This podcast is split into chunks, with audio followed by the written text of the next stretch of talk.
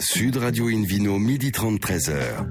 Alain Martin. Bonjour à toutes et à tous, ravi de vous retrouver à bord du numéro 1084 d'Invino Sud Radio. Nous sommes délocalisés chez le caviste Nicolas de Vichy. Nous sommes rue de Paris. Ça s'invente pas, je rappelle que vous écoutez par exemple la Bergerac, tiens, sur 95.5 et qu'on peut se retrouver sur nos pages Facebook et le compte Instagram Invino Sud Radio. Aujourd'hui, un menu qui prêche comme d'habitude la consommation modérée et responsable avec tout à l'heure Jean-Luc Soumade, propriétaire du domaine Coste-Ubès dans le Languedoc et le Vino Quiz pour gagner 6 verres Riedel Soft de la marque Chef et Sommelier. Et alors pour les gagner, il faudra aller sur le site à invinoradio.tv.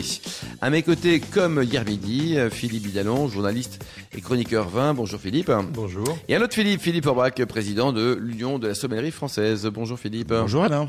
Pour bien commencer cette émission de Invino Sud Radio spéciale dimanche, on accueille par téléphone Cécile Dusser, propriétaire du domaine de Montvac dans la vallée du Rhône. Bonjour Cécile.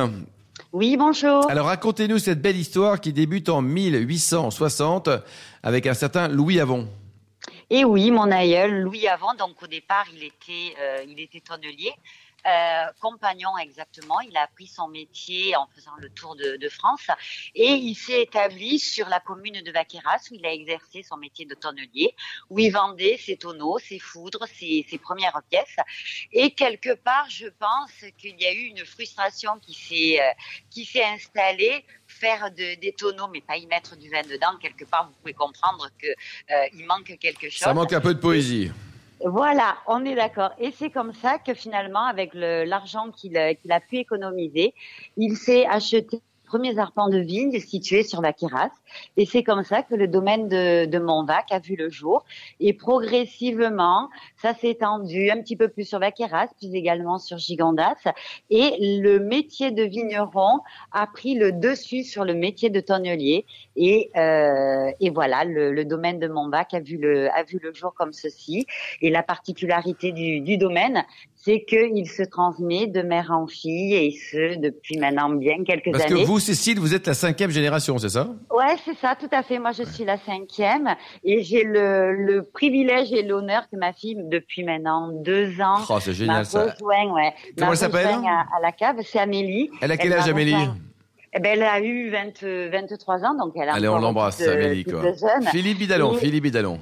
Donc, effectivement, la propriété a été transmise de mère en fille. Hein, donc ouais. Il y a eu Rose, Marguerite, Monique. C'est ça.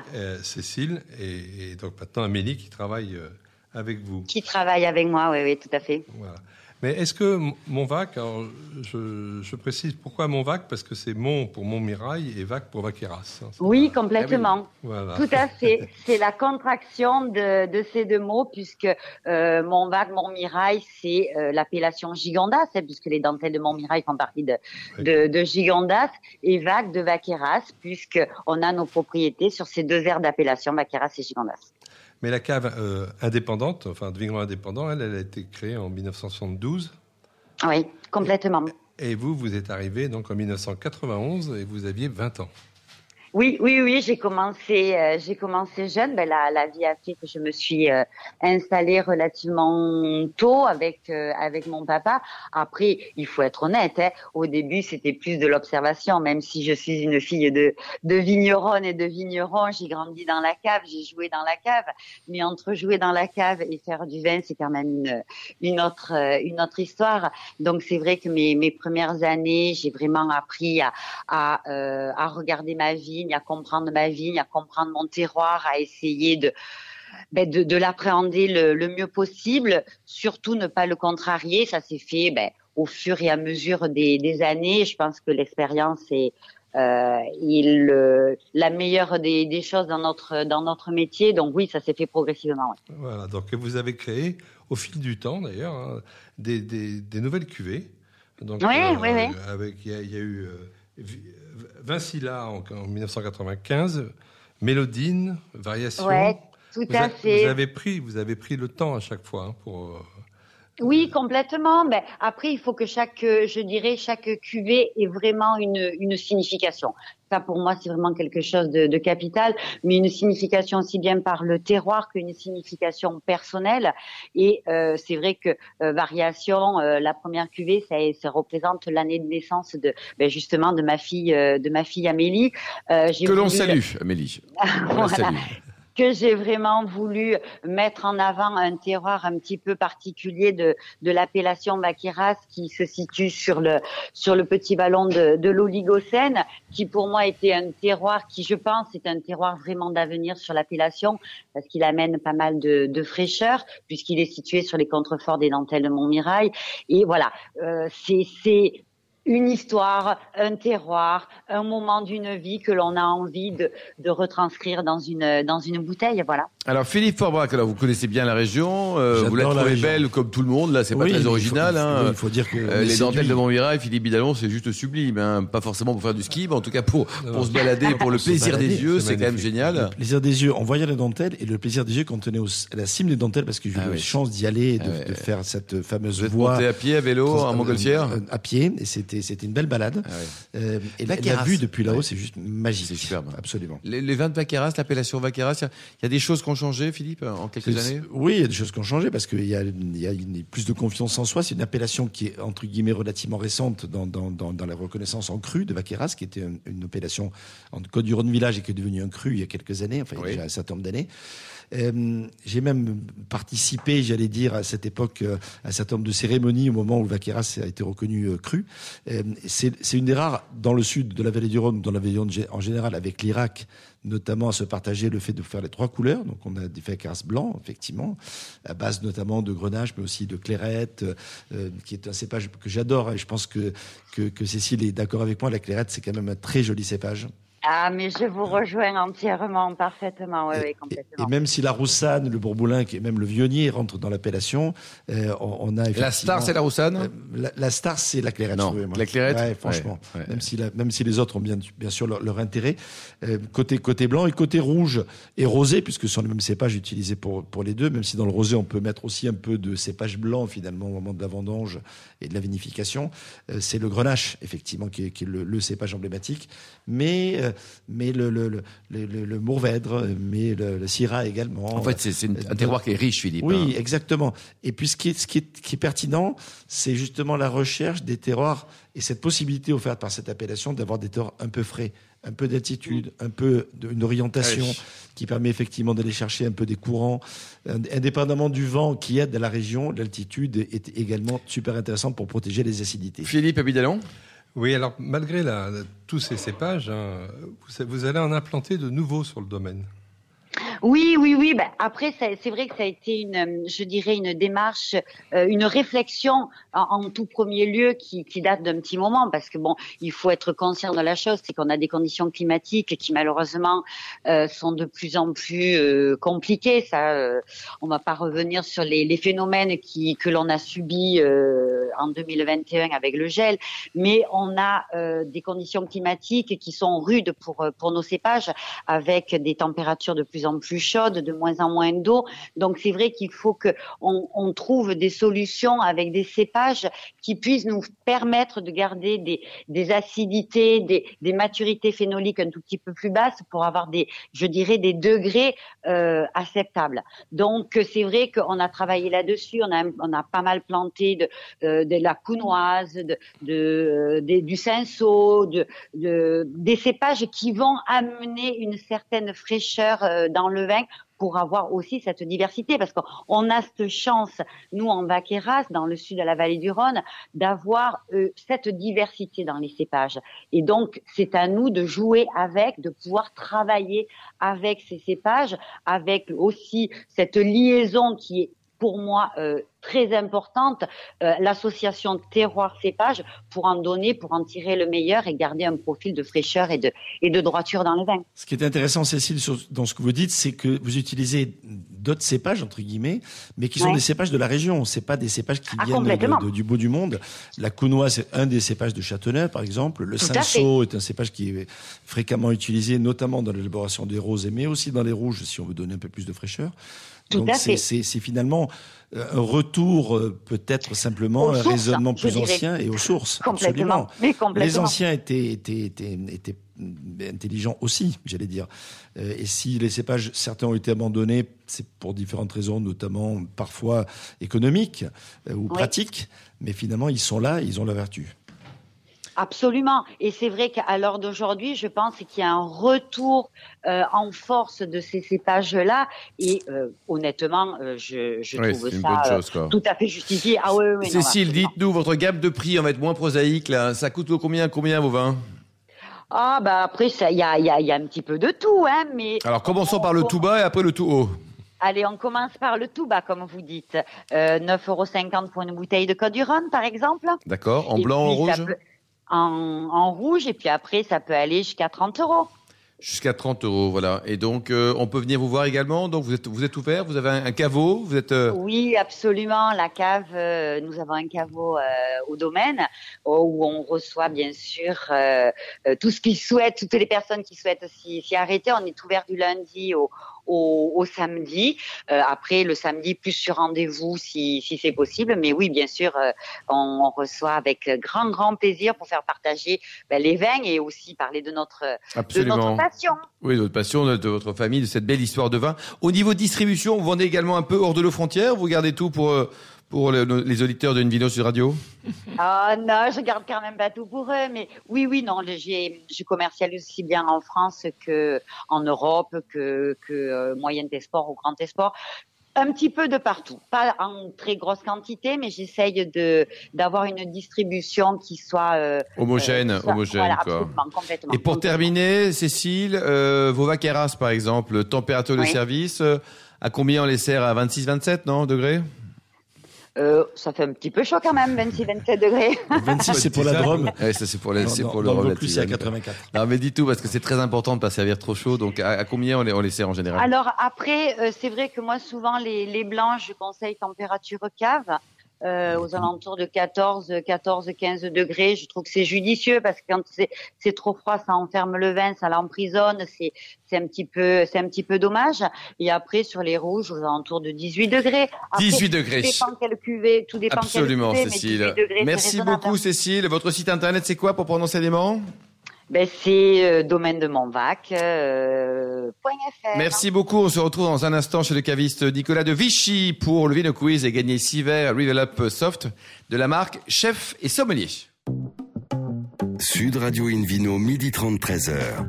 Alain Martin. Retour chez le caviste Nicolas, rue de Paris à Vichy pour cette émission délocalisée. D'ailleurs, vous qui êtes toujours plus nombreux à nous écouter chaque week-end, on vous remercie et vous pouvez nous retrouver sur le compte Instagram Invino Sud Radio. Philippe Faure-Brac, c'est le moment du Vino Quiz. Et oui, et je vous en rappelle le principe. Hein. Chaque semaine, nous vous posons une question sur le vin et le vainqueur gagne de très beaux cadeaux. 6 verres Riedel Up Soft de la marque Chef et Sommelier appartenant au groupe ARC, leader mondial des arts de la table, en jouant sur invinoradio.tv. Voici la question du week-end. Quelle certification le domaine Chardigny, dont Pierre-Maxime est copropriétaire, a-t-il reçu en 2020 ? Réponse A, certification en agriculture biologique. Réponse B, certification en matière organique. Ou réponse C, certification Voltaire. Pour répondre, gagnez, vous le souhaitez, à 6 verres Riedel Up Soft de la marque Chef et Sommelier. Rendez-vous sur toute la semaine sur le site invinoradio.tv. Rubrique Vino Quiz. Et on vous souhaite d'attirer au sort, bien sûr, parmi les bonnes réponses. Merci beaucoup, Philippe Faure-Brac. Invino Sud Radio accueille maintenant, avec beaucoup de plaisir, Jean-Luc Soumade, qui est propriétaire du domaine Coste-Ubès. Bonjour, Jean-Luc. Bonjour à vous. Alors, racontez-nous votre parcours, là. Comment on passe de l'audiovisuel au Pic Saint-Loup ? C'est une histoire de famille qui me rattrape. À un moment, il y avait déjà un certain temps que je discutais avec mon père, qui lui n'était pas vigneron, mais qui avait su conserver une petite partie des vignes de son père, donc mon grand-père. Oui. Et là, comme ça, gardant le lien d'une succession comme ça de vignerons. Et vous avez changé de vie ? Et j'ai changé de vie, ouais. C'est vrai ? J'ai changé de vie et voilà. Et là, c'était un vieux projet, mais j'attendais que le garçon qui avait les vignes en fermage... Oui, l'hiver, quoi. Voilà. Ouais. Et ça, c'était quand ? Ça, c'était ma première vendange, c'est 2014. Donc, j'ai commencé, voilà, 2013-2014. Et vous aviez appris un peu le vin ou vous avez tout fait au pif? Non. Ça peut marcher, le pif aussi. Oui, mais... Pas tout exactement. Le temps, mais bon. Non, mais on a besoin de beaucoup d'intuition. Mais j'ai commencé en allant me former auprès d'amis... pendant les années qui ont précédé. Oui, donc des vrais vignerons qui vous ont appris vraiment le vin. Ouais. Philippe Bidalon. Oui, et puis vous avez un associé, Philippe Poboul, qui lui était dans le vin. Non, Philippe m'a rejoint. Philippe était petit-fils de vigneron, et depuis fort longtemps, mais lui-même, il était plutôt dans les soft drinks que dans le vin. Non, on n'est pas très loin. Voilà. Et bon, c'est une rencontre... On se connaissait préalablement, et depuis fort longtemps. Et quand il a su, moi, que j'avais commencé à me mettre à la vigne et au vin, on s'est rapprochés. Et il m'a donné un petit coup de main sur le commercial. Et puis, à un moment, on a eu l'occasion de s'associer vraiment. Et en particulier pour acheter des vignes, mais sur un autre terroir... proche aussi languedocien, hein, mais... Les grains de Montpellier. Voilà, ouais. Ça s'appelle Coste-Fage. Voilà, ça s'appelle Coste-Fage. On a décliné Coste-Ubès initialement, ça veut dire la côte qui regarde au nord, la côte à Lubac. Hein. Mm-hmm. Et ça, c'est très important dans le choix des... Là, c'est des parcelles que je connaissais déjà. Mais ensuite, notre développement s'est toujours fait sur cette orientation-là. Et combien d'hectares aujourd'hui, dites-nous, Jean-Luc? Alors, on a 3 hectares en Pic Saint-Loup, en appellation Pic Saint-Loup, là, sur Coste-Ubès. Et on a une dizaine d'hectares sur Coste-Fage, dont la majorité sont vinifiés en cave coop. Et on ne vinifie pour l'instant que du blanc. Mais l'idée, c'est de les sortir de la coop au fur et à mesure, au fur et à mesure des besoins. Philippe Faure-Brac, on fait un petit zoom sur cette appellation Pic Saint-Loup. Mm-hmm. D'abord, le nom est sympa, joli. Ah oui, donc, qu'est-ce qu'on peut en dire? Il y a du blanc, il y a du rouge, il y a du rosé, il y a des gens sympas. Il y a tout ce qu'il faut pour être heureux du côté du Pic Saint-Loup. D'abord, c'est une très belle montagne qui surplombe effectivement la région montpelliéraine. J'ai eu l'occasion de la gravir quelques fois et le panorama est juste incroyable sur toute cette région montpelliéraine. On voit la mer, bien sûr, au loin. On voit les vignes tout autour. Et même lorsque le temps est clair, on aperçoit d'un côté les Pyrénées et de l'autre côté les Alpes. Donc, c'est extraordinaire. Vraiment... Donc, il y a le Mont Canigou, l'Himalaya des Catalans. Et le Mont Blanc de l'autre côté. Et le Mont Blanc de l'autre côté, quoi. Et on a l'impression d'être un peu le roi du monde sur ce fameux. Vous êtes conscient de notre chance, Jean-Luc, ou pas? Oui. Et d'autant que. Il faut savourer son bonheur, quoi. Oui, ouais. D'autant que là, depuis Coste-Ubès, on a une vue panoramique magnifique sur le Pic Saint-Loup et les collines environnantes. Mm-hmm. Une vue en cinémascope. Le Mont Baudill. Ah oui, on le voit juste dans l'échancrure entre le Pic Saint-Loup et le rocher d'Hortus qui est en face. C'est magnifique. Voilà, on voit la Céranne et le Mont Baudill. Voilà. Et alors Philippe, au niveau géographique, on a vu, c'est magnifique. Oui, c'est très beau. Et les terroirs sont beaux aussi. Qu'est-ce qu'on a comme type de... Il y a de très jolis terroirs. Il y a de grands vins, autant en rouge qu'en blanc, même si on y produit aussi du rosé.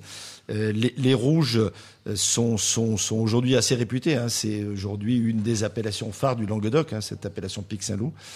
Ce sont des vins qui sont élaborés essentiellement à partir de Grenache, mais également de Syrah, de Mourvèdre.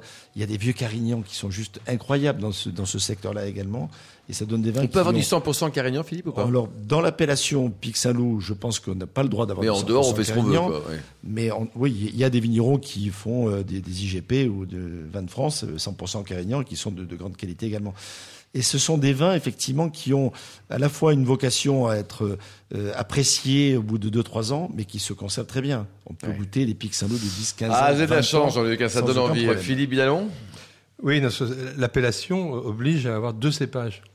C'est ce qui vous a d'ailleurs poussé à planter du Grenache, puisque les parcelles familiales, il n'y avait que de la Syrah. Dont une... il y a pire comme maladie, hein. Ouais, mais il en manquait. Il faut faire un choix. Mais en fait, c'est au début du mouvement qui a consisté à implanter la Syrah chez nous. Mon grand-père avait planté déjà cette vigne que j'ai, qui a plus de 50 ans maintenant. Parce que la Syrah est un cépage qui vient de beaucoup plus au nord, hein, des Côtes-du-Rhône du Nord. Et il a été amené là, chez nous, pour améliorer la qualité. C'était ça l'idée. Et maintenant, c'est devenu, sur le secteur du Pic Saint-Loup, le cépage majoritaire. Ce qui est un peu compliqué eu égard au mouvement climatique de ces dernières années, parce qu'on a rapidement des concentrations en sucre très importantes. Et, oui. Et c'est assez difficile de bien maîtriser le moment de la maturité. Il y a des bascules très rapides. Et vous êtes à combien au niveau degré en général sur les bouteilles ? Le minimum pour moi, ça a été 13,5, et sinon on monte facilement à 14,5 régulièrement. Ouais, voire plus, le minimum, c'est assez incroyable d'entendre ça, parce que finalement 13,5 ça fait déjà très haut. Pas mal, quoi. C'est intéressant l'explication aussi du fameux cépage améliorateur de la Syrah. Parce que c'était le cas à l'époque, ça a plutôt bien marché dans les premières années, mais avec l'évolution du climat, on s'aperçoit effectivement que cette Syrah plantée au sud... Et oui.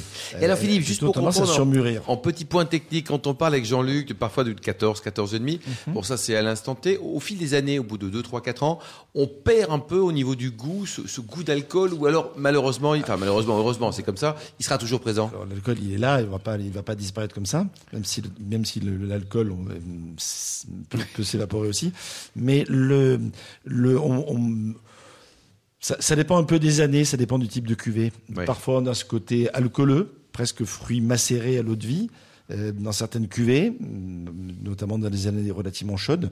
Et parfois, effectivement, on ne le ressent pas.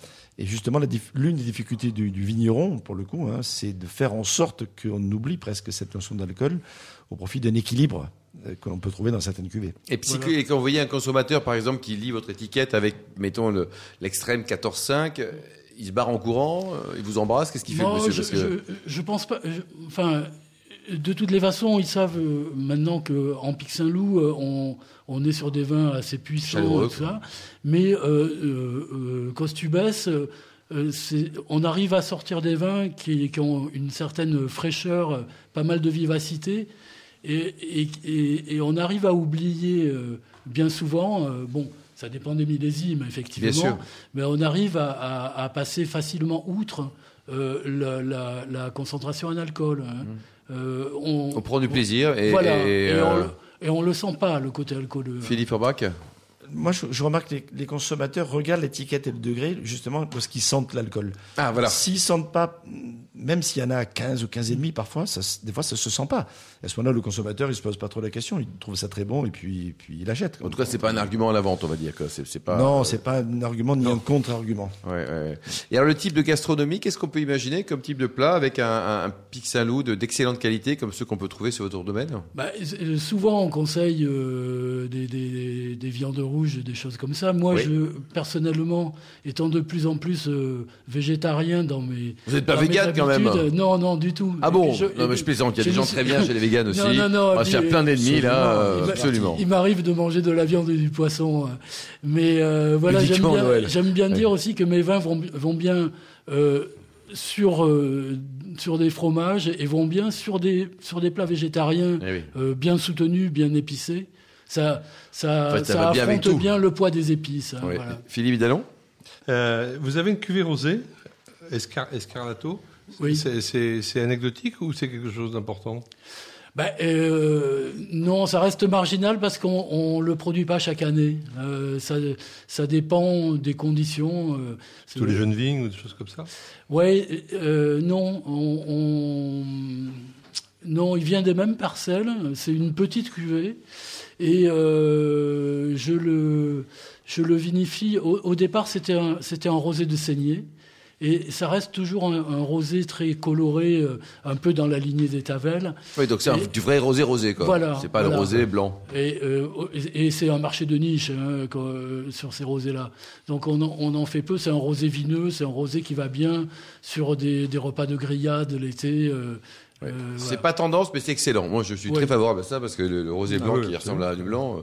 Merci beaucoup. Vous avez un site internet peut-être pour prendre renseignement ? C'est costeubès.com. Et Coste, c'est comment Coste ? C-O-S-T-E, _UBE2SE.com. Merci beaucoup Jean-Luc Sommade et Philippe Bidalon également, merci, ainsi qu'à Cécile Dusser, Philippe Faure-Brac et à tous nos amis amateurs de vin qui nous écoutent par millions chaque week-end. Clin d'œil également à Justine qui a préparé cette émission, ainsi qu'à Sébastien pour la partie technique. Fin de ce numéro d'Invino Sud Radio.